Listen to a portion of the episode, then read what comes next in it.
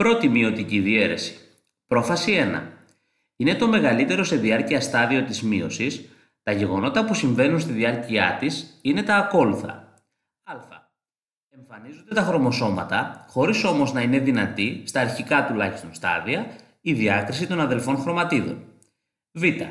Τα ομόλογα χρωμοσώματα εγκαταλείπουν τις τυχαίες θέσεις που κατήχαν στο χώρο του πυρήνα, πλησιάζουν και τοποθετούνται το ένα απέναντι στο άλλο.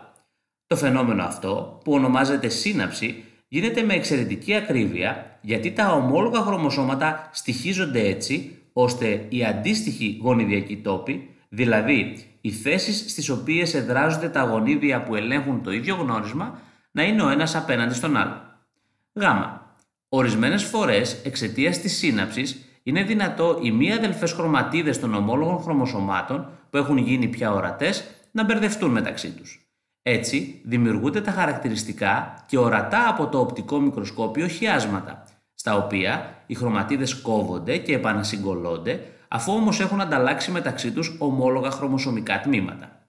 Το φαινόμενο αυτό, που ονομάζεται επιχιασμός, δίνει τη δυνατότητα στα ομόλογα χρωμοσώματα να ανταλλάξουν μεταξύ τους γονίδια. Αυτό εξασφαλίζει γενετική ποικιλότητα στους οργανισμούς που αναπαράγονται με αμφιγονία. Δέλτα. Στο τέλος του σταδίου, όπως και στη μειωτική πρόφαση, αποδιοργανώνεται ο πυρηνικός φάκελος και εξαφανίζεται ο πυρηνίσκος, ενώ αρχίζει ο σχηματισμός της ατράκτου και η μετακίνηση των ομόλογων χρωμοσωμάτων προς το σημερινό επίπεδο του κυτάρου. Μεταφάση 1. Κατά τη διάρκεια της, τα ζεύγη των ομόλογων χρωμοσωμάτων ολοκληρώνουν τη μετακίνησή τους προς το σημερινό επίπεδο του κυτάρου. Αντίθετα όμως με ό,τι συμβαίνει στη μητωτική μετάφαση, κάθε χρωμόσωμα τοποθετείται απέναντι στο ομόλογό του, ο στίχος που δημιουργείται δεν είναι στίχος μεμονωμένων χρωμοσωμάτων, αλλά ζευγών ομολόγων. Επειδή στη συνέχεια κάθε χρωμόσωμα από τα μέλη κάθε ζευγαριού ομολόγων μπορεί να κατευθυνθεί είτε προς τον έναν είτε προς τον άλλο πόλο, είναι δυνατός ένας μεγάλος αριθμός διαφορετικών συνδυασμών.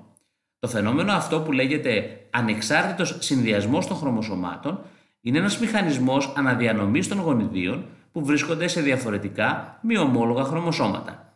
Η άτρακτος έχει πλέον οργανωθεί πλήρως και τα νημάτια καταλήγουν στα κεντρομερίδια. Ανάφαση 1. Αντίθετα από τη μητωτική ανάφαση, τα κεντρομερίδια δεν διαιρούνται, με αποτέλεσμα να μην αποχωρίζονται οι αδελφές χρωματίδες. Αποχωρίζονται όμως τα μέλη κάθε ζεύγους ομόλογων χρωμοσωμάτων. Σχηματίζονται έτσι δύο πλήρεις απλοειδείς σειρές χρωμοσωμάτων που απομακρύνονται κατευθυνόμενες προς τους αντίθετους πόλους. Τελόφαση 1.